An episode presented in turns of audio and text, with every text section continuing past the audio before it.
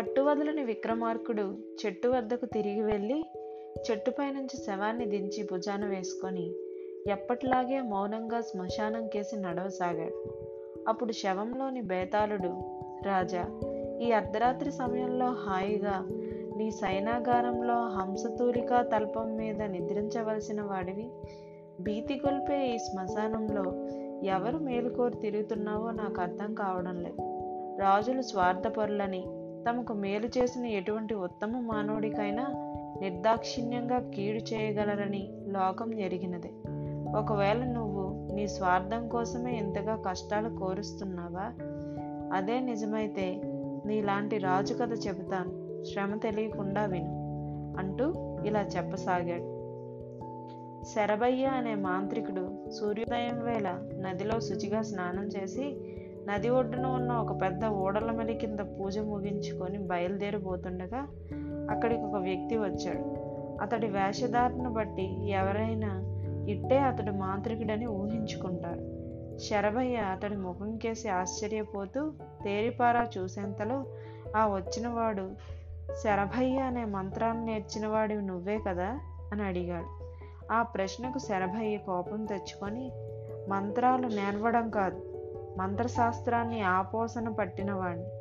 నేను మహా మాంత్రిక శక్తులు కలవాడినన్న సంగతి ఈ రాజ్యంలో చాలామందికి తెలుసు అన్నాడు. అలాగా నేను ఈ పొరుగు రాజ్యం వాణ్ణి. మహాద్భుత శక్తులు సాధించిన మంత్రవేత్తనని ఆ రాజ్యంలో ప్రతి ఒక్కరికి తెలుసు. నా పేరు దేవయ్య అన్నాడా వ్యక్తి. ఒకే కాలంలో ఇద్దరు సమాన శక్తివంతులైన మాంత్రికులు ఉండడం అసంభవం అన్నాడు శరభయ్య. ఆ మాట నిజం. నువ్వు నాకంటే ఎక్కువ అద్భుత శక్తులు కలవాడివని రుజువు చేయగలవా అని ప్రశ్నించాడు దేవయ్య. చేయగలను. నేను తలుచుకుంటే తాగడానికి నీరు లేకుండా ప్రజలను మలమలా మార్చేయగలను అన్నాడు శరభయ్య. నేను క్షణాల మీద నీరు పుట్టించి ఆ ప్రజల ప్రాణాలు కాపాడగలను అన్నాడు దేవయ్య. ఆ జవాబుకు శరభయ్య పౌరుషపడి నేనేనా తీసిపోయింది? గడ్డి పరకు కూడా మొలవని బీడుల్ని సుక్షేత్రాలను చేయగలను అన్నాడు. ఓస్ అంతే కదా నేను వాటిని క్షణంలో బుగ్గి చేసేయగలను అన్నాడు దేవయ్య. శరభయ్య విసుగుపడుతూ ఇన్ని మాటలు ఎందుకు నా అద్భుత శక్తుల్లో నీకు నమ్మకం కలిగించడానికి ఏం చేయాలో చెప్పు. ఈ క్షణంలోనే నా శక్తి నిరూపిస్తాను అన్నాడు. దేవయ్య తాపీగా నువ్వు నిజంగా అంత గొప్ప మంత్రగాడివైతే దీర్ఘ వ్యాధులతో బాధపడే వాళ్ళకు నీ మంత్రశక్తితో త్వరగా స్వస్థత కలిగించగలవా? అని అడిగాడు. సరభయ్య వెంటనే స్వస్థత కలిగించగలను అన్నాడు. నీరు సృష్టించగలవా? అన్నాడు దేవయ్య. శరభయ్య ఆ పని చేయగలనంటూ తల ఊపాడు. దేవయ్య ఒక్క క్షణం ఆగి మనుషుల్లో ఎవరు మంచి బుద్ధి గల వాళ్ళో ఎవరు ద్రోహ బుద్ధి గల వాళ్ళో ఎంచి చెప్పగలవా? అని అడిగాడు. శరభయ్య అది చేయగలనంటూ తల ఊపాడు. అప్పుడు దేవయ్య ఎదుటి వాళ్ళు తమ మనసుల్లో అనుకునేవి సరిగ్గా అంచనా వేసి బయటపెట్టగలవా అన్నాడు. శరభయ్య ఆ పని చేయగలనని. నన్ను ఇన్ని విధాలా పరీక్షి పరీక్షిస్తున్నావు కదా నేను చేస్తానన్న అద్భుతాలు నువ్వు చేయగలవా?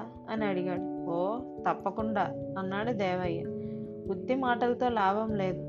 పందెం వేద్దాం అన్నాడు శరభయ్య. ఏమిటా పందెం? అన్నాడు దేవయ్య. అది నీకే వదిలేస్తున్నాను. ఎలాంటి పందానికైనా నేను సిద్ధం అన్నాడు శరభయ్య.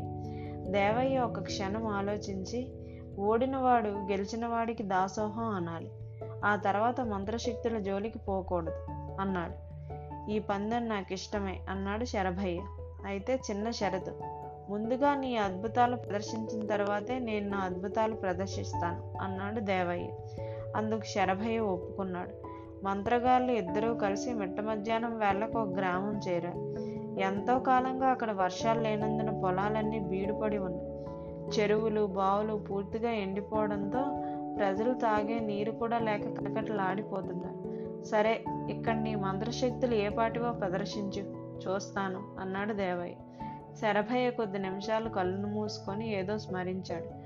తర్వాత కుడి చేతి చూపుడు వెళ్ళని గాల్లో తిప్పి కళ్ళకు తాకించుకున్నాడు ఆ మరుక్షణం పెలపెల రావాలతో ఆకాశంలో మబ్బులు కమ్మి కుండపోతగా వాన కురిసింది. విజయ గర్వంతో దేవయ్య వంక చూశాడు శరభయ్య. దేవయ్య అతన్ని మెచ్చుకొని మొదట్లో ఏమో అనుకున్నాను కానీ నువ్వంతో ఇంతో మంత్రశక్తులు కలవాడివన్న మాట నిజం అన్నాడు నవ్వుతూ. నాది అంతో ఇంతో మంత్రశక్త అవమానం. చూస్తాను నీ మంత్రశక్తితో వాన కురిపించు అన్నాడు శరభయ్య. దేవయ్య చిరునవ్వు నవ్వి శరత సంగతి మర్చిపోయావా? ముందు నీ మంత్రశక్తులు ప్రదర్శించాలన్న నియమం ఉన్నది కదా అన్నాడు. సరే అలాగే కానివ్వు అన్నాడు శరభయ్య.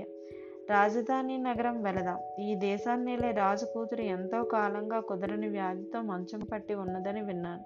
నీ మంత్రశక్తితో ఆమె వ్యాధి కుదుర్చు చూద్దాం అన్నాడు దేవయ్య. ఇద్దరూ రాజధాని చేరి రాజు దర్శనం చేసుకున్నారు. రాజు వాళ్ళను తన కుమార్తె ఉన్న గదికి తీసుకుపోయాడు. శరభయ్య రాకుమారి మంచం పక్కన కొంతసేపు నిలబడి చూపుడు వేలను కళ్ళకి తాగించి కొద్ది క్షణాలు ఏదో స్మరించాడు. కొన్ని క్షణాలు గడిచేసరికి రాకుమారి నవ్వుతూ మంచం మీద లేచి కూర్చున్నది ఎంతో కాలంగా ఆమెను పీడిస్తున్న వ్యాధి మటుమాయమైంది. రాజు చాలా సంతోషించాడు. దేవయ్య రాజుతో కొద్దిసేపు ఏకాంతంగా మాట్లాడి శరభయ్య దగ్గరికి వచ్చి రాజుగారికి తన పరివారంలో కొందరు విద్రోహులున్నారని అనుమానంగా ఉన్నదట. వాళ్ళెవరో చెప్పు అన్నాడు. శరభయ్య రాజుగారి పరివార జనాన్ని సైనికులను పరిశీలించి వాళ్ళలో ఆయన మీద కుట్ర పన్నుతున్న వాళ్ళను సౌజ్ఞల ద్వారా దేవయ్యకు చూపించాడు. దేవయ్య ద్వారా సంగతి విన్న రాజు ఆ కుట్రదారులను తన అంగరక్షకుల చేత బంధింపచేసి కారాగారంలో వేయించాడు. తర్వాత ఆయన సబతీరి ఉండగా దేవయ్య శరభయ్య మంత్రశక్తులను గొప్పగా పొగిడి అతడితో మన షరతు ప్రకారం నువ్వు మరొక్కసారి నీ మంత్రశక్తులను ప్రదర్శించవలసి ఉన్నది.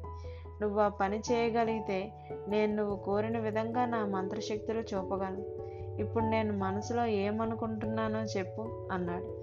శరభయ్య రెండు క్షణాలు కళ్ళు మూసుకొని చూపుడు వేలను కళ్ళకు తాగించి కళ్ళు తెరుస్తూనే దేవయ్యకేసి రౌద్రంగా చూస్తూ నీ మనసులో ఏమనుకుంటున్నావో చెప్పమన్నావా? ఆ సంగతి నిజం చెప్పినా కాదని నేను ఓడిపోయినట్టు అనదలిచావు తర్వాత ఎలాగైనా నా చూపుడు వేలిని ఖండించి నాకు మంత్రశక్తులు లేకుండా చేయదలిచావు అన్నాడు. ఆ మాటలు వింటూనే దేవయ్య నిర్గాంతపోయాడు శరభయ్య గట్టిగా పళ్ళు కొరుకుతూ దుష్టుడా నువ్వెవరో కూడా నాకు తెలిసిపోయింది. నువ్వు సాటి మాంత్రికుడివి కాదు. నీ పేరు దేవయ్య కాదు. దేవదత్తుడు. ఈ దేశపు మంత్రివి. ఏ మందులకు లొంగని రాకుమార్తె వ్యాధిని నా చేత నయం చేయించేందుకు ఈ కపట నాటకమంతా ఆడావు అన్నాడు. ఆ మరుక్షణం రాజు సంజ్ఞ చేయగానే నలుగురు భటులు శరభయ్య మీద పడి ముందుగా అతడి పెడరెక్కలు విరిచికట్టి శిరస్సును ఒక గోను సంచిలో దూర్చి తాళ్ళతో బిగించారు. వీరిని వెంటనే పద్యస్థానానికి తీసుకుపోయి శిరచ్ఛేదం చేయండి అని రాజు భటులకు ఆజ్ఞ ఇచ్చాడు. భటులు శరభయ్యను అక్కడి నుంచి లాక్కుపోయారు.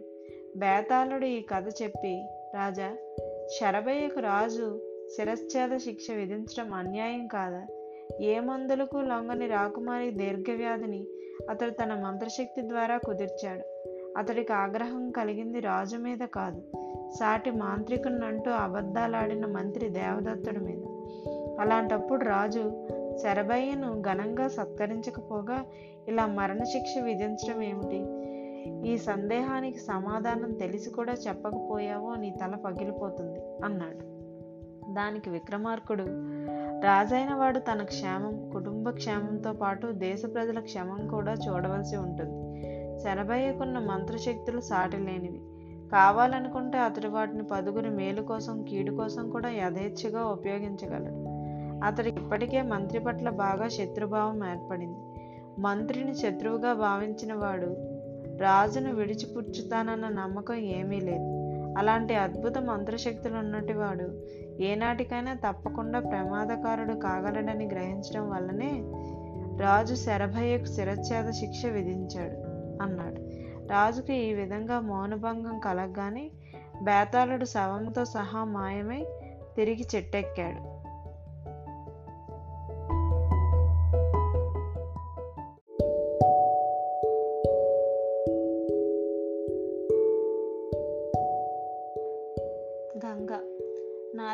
ఒకసారి భూలోకం నుంచి దేవలోకానికి బయలుదేరాడు. నిండు పున్నమి వెన్నెల్లో కాంతుల్లో హిమాలయ పర్వతాల మీదుగా నారదుడు ఆనందంగా వీణ వాయిస్తూ హాయిగా పాడుకుంటూ నడవసాగాడు. ఒక లోయ సమీపంలో అద్భుతమైన అందచందాలతో కొందరు స్త్రీ పురుషులు నారదుడికి కనిపించారు. ఎవరై ఉంటారా? అని ఆశ్చర్యపడుతూ ముని వాళ్ళను సమీపించాడు. ఎవరు మీరు? అని అడుగుతూ వారిని మరికొంత సమీపించినప్పుడు నారదుడు మరొక విషయం పసికట్టాడు.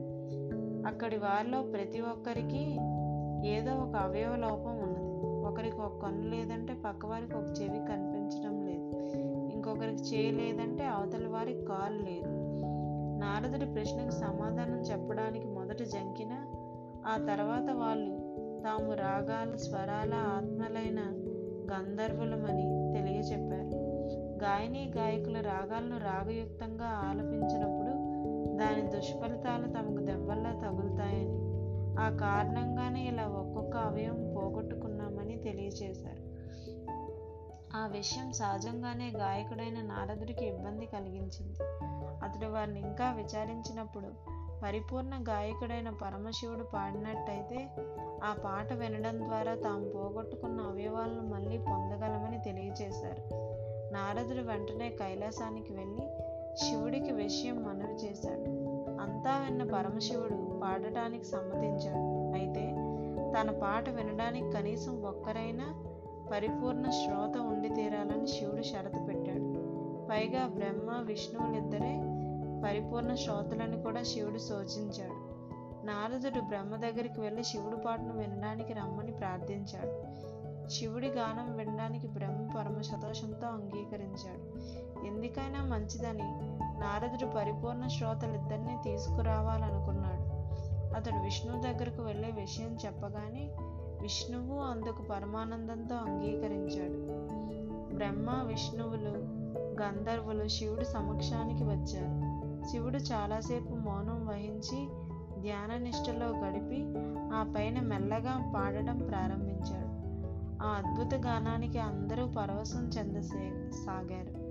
శివుడి గానానికి ముగ్ధులై గంధర్వులు నాట్యం చేయసాగారు. అప్పుడే వారి శరీరాల్లో లోపించిన అవయవాలన్నీ సక్రమంగా పుట్టుకొచ్చాయి. అమితానందంతో వాళ్ళు శివుడి కృతజ్ఞతాపూర్వకంగా నమస్కరించారు. శివుడి గానంలోని సంగీత తరంగాలు చుట్టుపక్కల ప్రకృతిని అద్భుతమైన సౌందర్య సీమగా మార్చివేశాయి. చెట్టు చేమల రంగురంగుల పువ్వులతో కలకలనాడాయి. గాలి మలయ మారుతంలా వేచసాగింది. అక్కడ వాతావరణం భూమికి దివికి నూతన శోభను ప్రదర్శించింది.